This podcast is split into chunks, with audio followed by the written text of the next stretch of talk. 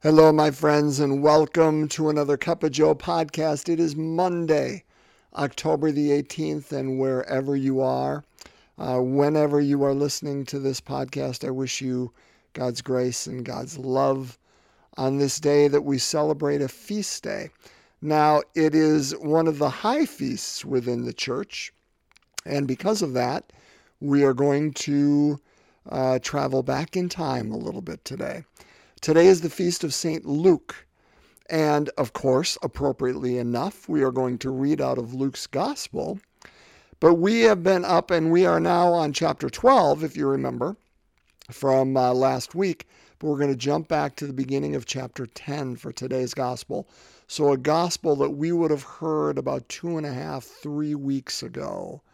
Uh, we are going to read Luke chapter 10, verses 1 to 9. So it may sound very familiar for those who have been following the podcast. If you are new to this, well, welcome. And this will sound very new to you then. Um, but uh, it is Luke chapter 10, verses 1 to 9, if you wish to follow along. And we're going to focus a lot today on the person and the life uh, and uh, of Luke and how that found its way into its writings and why that's important for us too. Okay? So let's break open God's Word together on this Monday. A reading from the Holy Gospel according to Luke. The Lord Jesus appointed 72 disciples, whom he sent ahead of him in pairs to every town and place he intended to visit. He said to them, the harvest is abundant, but the laborers are few. So ask the master of the harvest to send out laborers for his harvest. Go in your way. Behold, I am sending you like lambs among wolves. Carry no money bag, no sack, no sandals, and greet no one along the way. Into whatever house you enter, first say, Peace to this household. If a peaceful person lives there, your peace will rest on them. But if not, it will return to you. Stay in the same house and eat and drink what is offered to you, for the laborer deserves payment. Do not move about from one house to another. Whatever town you enter and they welcome you, eat what is set before you. Cure the sick in it, and say to them, The kingdom of God is at hand for you. My friends, the gospel of the Lord. Praise to you, Lord Jesus Christ. So, as I mentioned, we celebrate the feast of St. Luke today. And, uh, and why would we go back and read this gospel? Well, let's talk a little bit about Luke, first of all. So, Luke, tradition. Now, again, when I say tradition, we don't know because historically we don't have a lot of information on the person of Luke. And so we will go with what the earliest tradition that we know said about who Luke was and where he came from. And so tradition says that Luke uh, was a Gentile Christian who came from Antioch. Now, what does that mean, a Gentile Christian? It means he wasn't Jewish. The world was divided up into two according to the Jews anyway, uh, into two groups those who were Jewish and the chosen people of God, and Gentiles who were, who were everybody else. Antioch was not in Israel, it was a city to the north, okay? And uh, would have been uh, in, I think, what we would call modern day Syria today. And, uh, and would have had a lot of Jews within it, because it would have been a bordering country, but it wasn't Jewish proper. It wasn't uh, the the kingdom of Israel, the former kingdom of Israel, nor Judea. So he would have grown up in a Gentile home and would have been a convert to Christianity. And uh, because of that, now he of the of the scripture writers would have been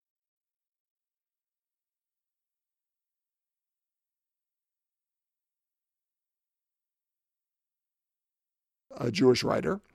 Uh, John was uh, an apostle as well. And whether it was actually Matthew or John or, or communities of theirs, you know, but still uh, from the Jewish tradition.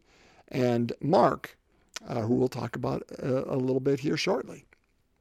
So the only Gentile writer. And so he was writing not only from that history, but he was writing to them. And he incorporated those things within his writings. Tradition also has it that he may have been one of the 72 that were went out uh, in this reading that the gospel talks about.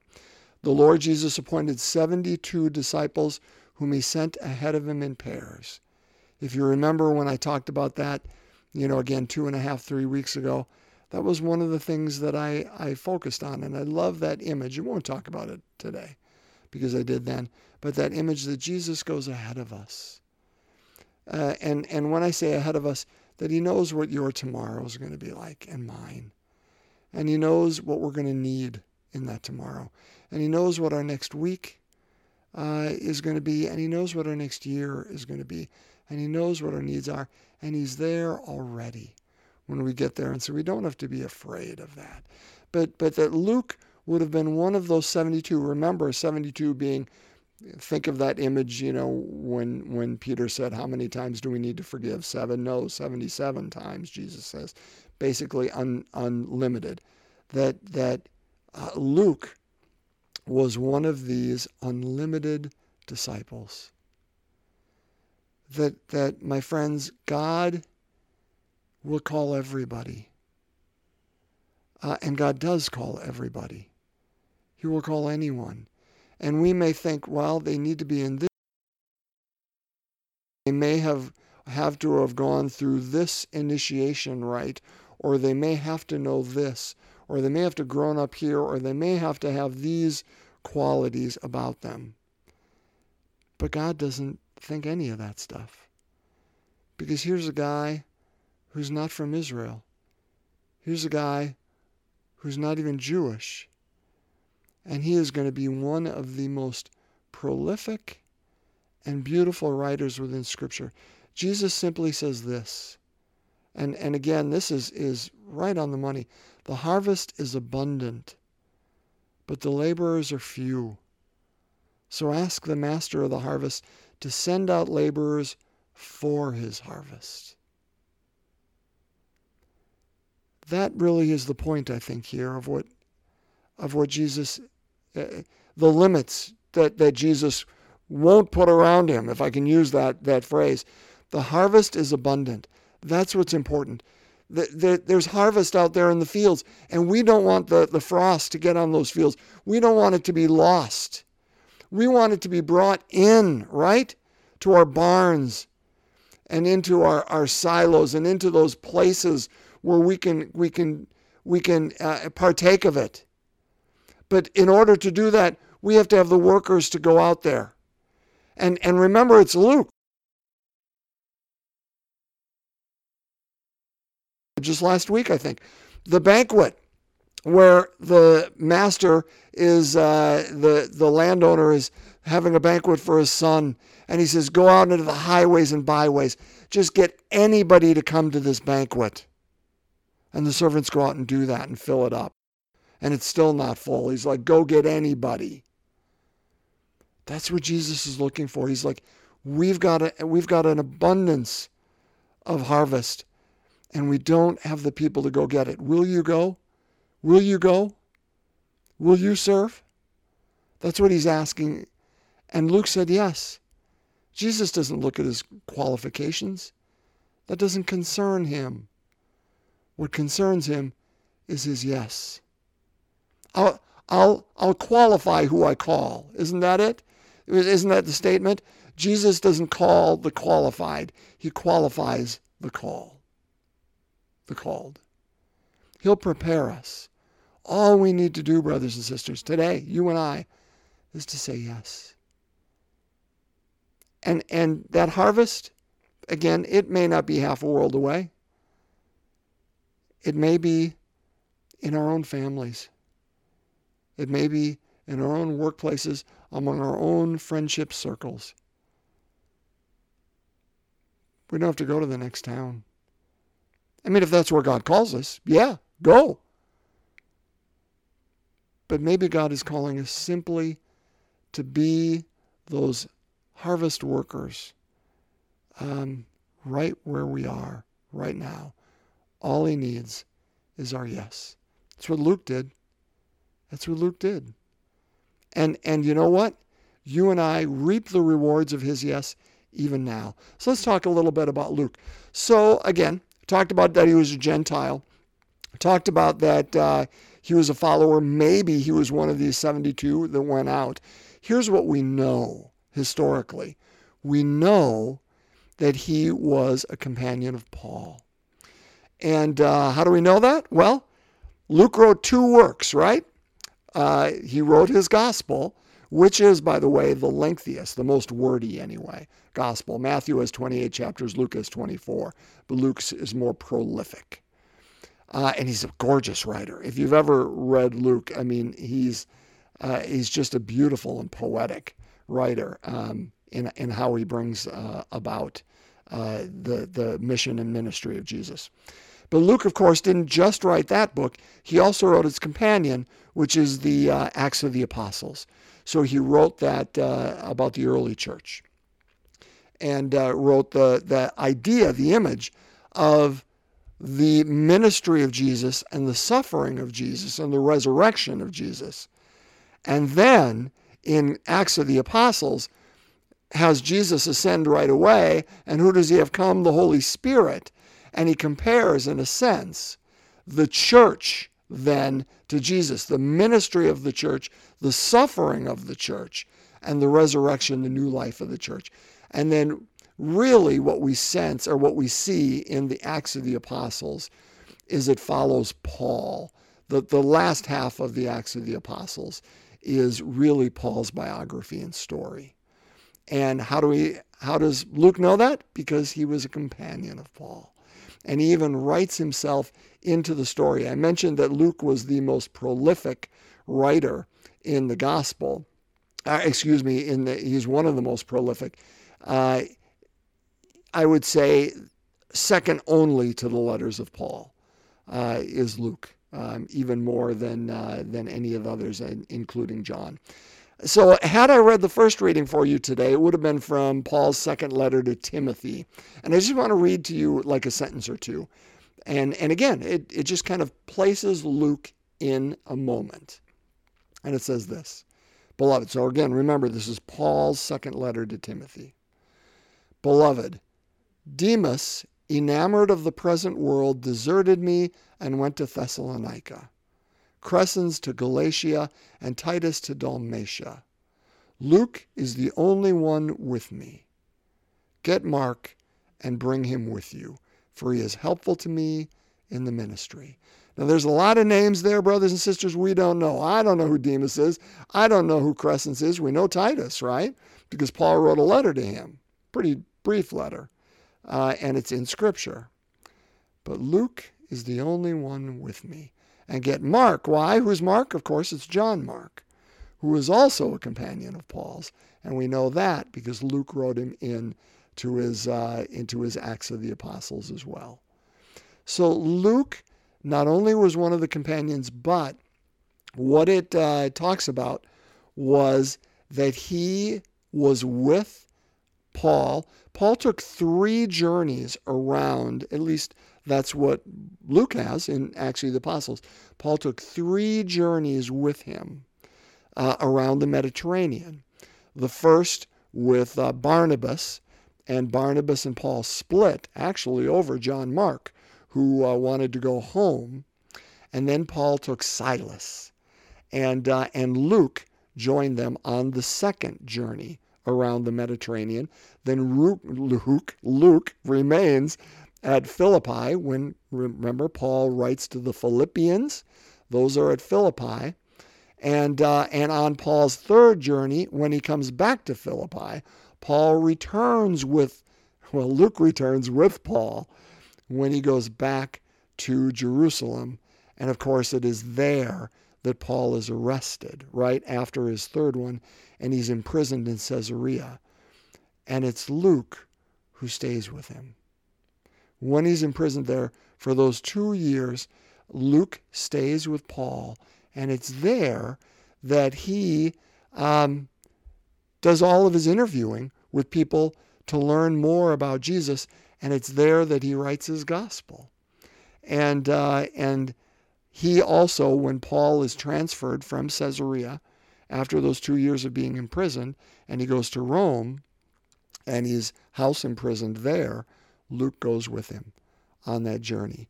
And so we see Luke as not only author, and, and he has that moment to interview all those people in when he's in Israel, when he's in Judea, when Paul's arrested, but we see him as that loyal companion who is with Paul until the end, and therefore writes the Acts of the Apostles. And he knows Paul's story better than anybody else. And so, in a sense, this is Paul's gospel. We've always said that, that John Mark's gospel may be Peter's because he companions with Peter for a while and not just Paul, but that Luke's gospel may be Paul's gospel. So, what do we see in Paul's gospel through Luke? Well, we see, brothers and sisters, things like the infancy narratives, which aren't in any of the other ones. Well, Matthew has infancy narratives, but they're different than Luke's. Um, and uh, and we see the story of Emmaus, of the disciples leaving Jerusalem after the crucifixion, not knowing what to deal. How do we deal with suffering? How do we deal with death?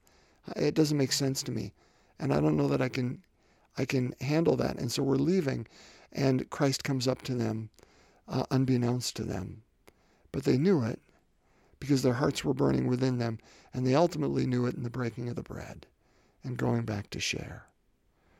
We see it in stories like um, the prodigal son, which is only in Luke. You know, Luke's gospel is said to be the gospel of mercy more than the others. And, and if you see a story like that, like the prodigal son or the lost coin, which again are only in Luke's gospel, um, you see how merciful our God is. That he, the the father runs out to the to the younger son, right? and says, put, put rings on his finger, sandal on his feet, get the finest robes, kill the fatted calf. My son was dead and is now alive. We see in, in Matthew's gospel, uh, in the Sermon on the Mount, where Jesus says, Be perfect as your heavenly Father is perfect. But in Luke's gospel, it's not that way. He says, Be merciful as your heavenly Father is merciful. That the essence of who God is is mercy. The essence of God is is forgiveness. And the essence of God is is somebody who goes out to the outsiders. Why? Because Luke is an outsider and he's writing to outsiders. He's writing to Gentiles. And so we see a parable like the Good Samaritan, who is not in any other of, of, uh, of the Gospels, but it's in Luke's. Who's the hero of that story? An outsider, a Samaritan, the forgotten people, the hated ones. It's not the scholar of the law. It's not the, the priest um, who, who's walking along, it's the outsider. Remember, brothers and sisters, we may have categories of who is in and who is out, but God doesn't. And Luke reminds us of that. He is the one, he's the only one who wrote the story of Lazarus and Dives. Remember, Lazarus is not Lazarus who, who was raised from the dead. We hear about that in John's gospel. This is a different Lazarus. He's the poor one who has sores, who's lying at the feet of the rich man, Dives. and Dives, eats sumptuously, and dresses in purple linens, and walks out and doesn't even see Lazarus at his door. And, uh, and but yet it's the poor who are held in the, uh, in the bosom of Abraham in the afterlife. It is the, the parable of, of, you know, don't invite the rich to the, to the banquet. Invite, because they'll just pay you back. Invite the poor. This is the gospel of mercy. It's the gospel that salvation is for everybody, even outsiders, not just Jews. It's the gospel of the poor that says we got to go out and we got to bring it. But here's the deal, brothers and sisters. Here's the deal. And I'll, and I'll close with this we got to say yes to it. This is so beautiful.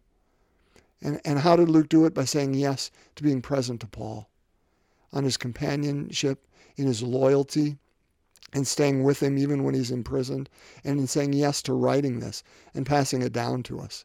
But, brothers, in some way, we have to say yes to it too. Because just as the 72 said yes to Jesus and went out, we have to, you and I, somehow have to say yes to it today. In whatever that mission field is. If you're a writer, write. Praise God. If you're a singer, sing. If you're a an engineer, engineer. You know? But how do we incorporate the gospel within whatever it is and whoever it is that we are today?